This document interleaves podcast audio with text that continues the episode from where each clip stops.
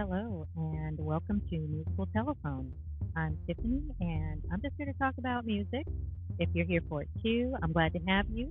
First time listeners and day ones alike. Thank you, thank you, thank you for listening. On this show, I talk about music that has impacted my life and the culture over the past five decades and beyond. Nothing's off limits. Welcome to season two, episode one.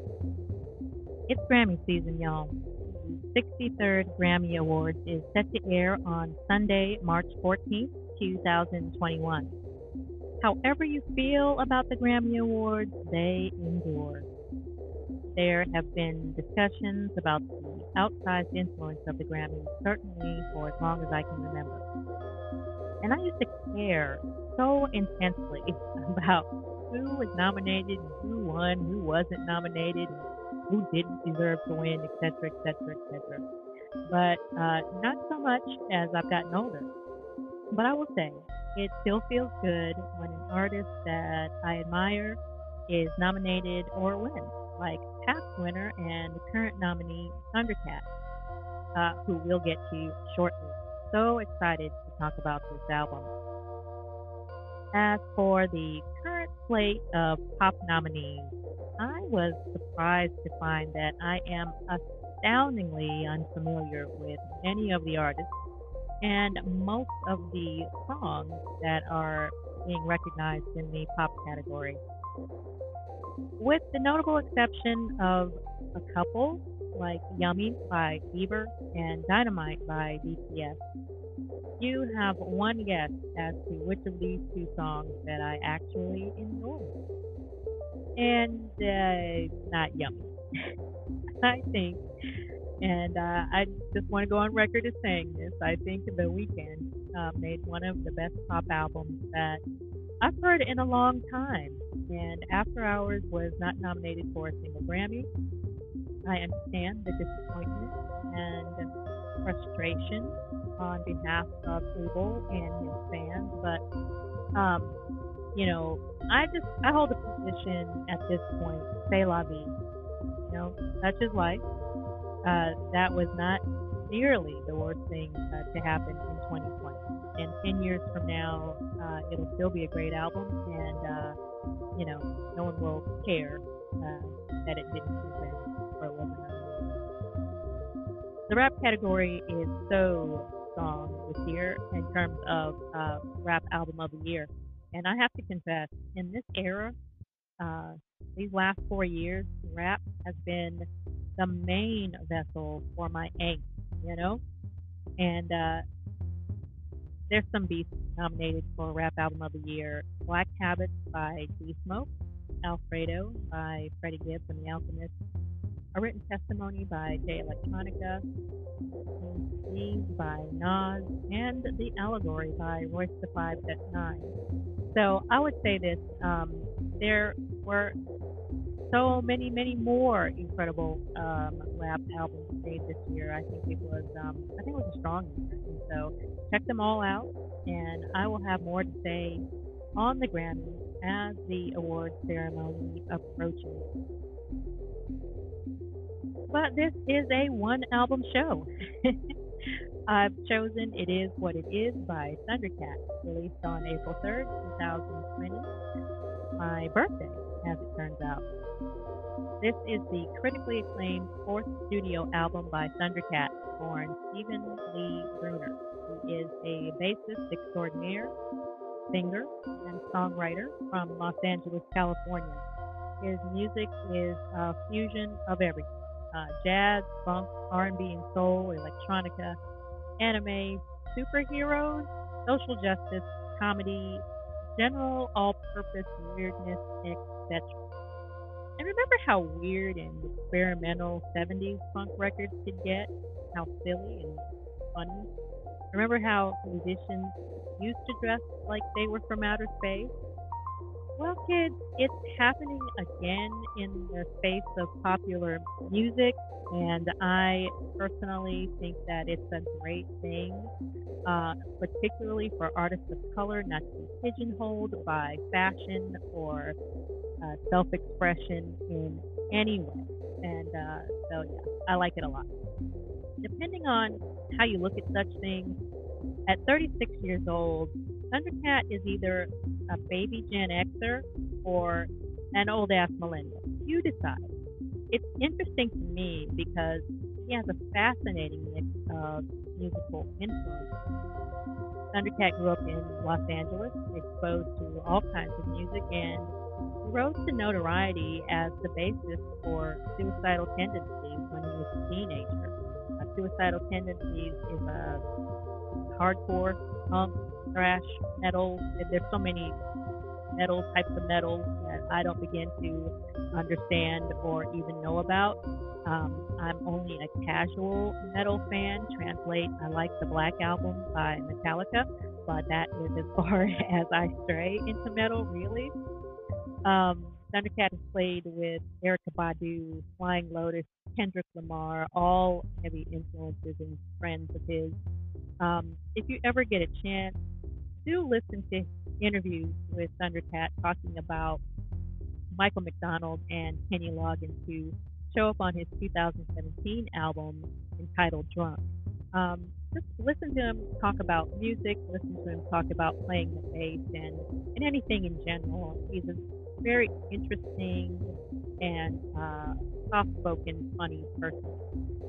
It is what it is is nominated for best progressive R&B album, whatever that means.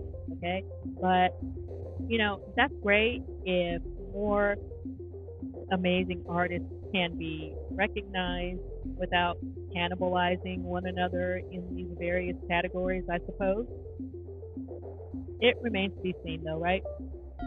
And this year, it is what it is. Is up against. Um, albums by Jhené Aiko, Chloe and Halle, and Robert Glasper. So, um, amazing company there. And I'd like to say a word here before I get into the album highlights. Uh, I'm just going to submit that Thundercat is a bass virtuoso, a musical bohemian. Does not need to be repeated. Um. It's objective, observable fact. uh, his compositions are accessible but never tiring. He possesses a falsetto that's, that's sweet and expressive. And his writing is pure, thoughtful, and often hilarious. A true embarrassment of riches. And so now I would like to point out some album highlights. The album begins with Lost in Space, and uh, it's very it's very spacey um, instrumental um, with a sense of I don't know where we're going. I don't know if we're alone or if you're with me, if you're breathing. I can't feel a pulse. It's time to go. So let's start the show. It's just um you know, it's it's nice. It uh, it sets you it sets you up for for an adventure. I feel like musically and uh, and lyrically. You know, it's it's inviting, very inviting. Um. The next highlight for me is I love Louis Cole. Now this is so sweet and exuberant. It's a little nostalgic. It's a little manic, but it is pure fun and completely lacking in tension in my I want to party with you, Thundercat. Black. Um, this is this is a serious moment. I feel like on this record, but no less funky. Let that be known. But um, I think it it probably needs to be said for those who are not familiar with Thundercat uh, for all his eccentricity, he is unapologetically a black man in America. And Black Qualls is about that tension of having look over your shoulder in a society that gaslights you with all the trappings of success, right? Well, letting you know that you know you're just a snap away from having all of your comfort and successes and achievements taken away from you along with your very life okay and and that's without a trial without a jury, without a judge, without representation. Okay, if you know what I mean. And uh, and there's a line that goes in the song, "No more living in fear. If we don't talk about it, who will?" So I applaud that record. It slaps, and uh, it's it's got a thoughtful message. The next record that I thought um, bears uh, pointing out is uh, it's a little song called Miguel's Happy Dance, and I think it's great because I just happen to know a, sardon- a sardonic uh, but very sweet guy named Miguel who who might actually say something like the the refrain in this record, which is just do the fucking dance, even if you start to cry. Cheers, Mig. Uh, one of the uh, next highlights that um, I want to talk about is called Funny Thing.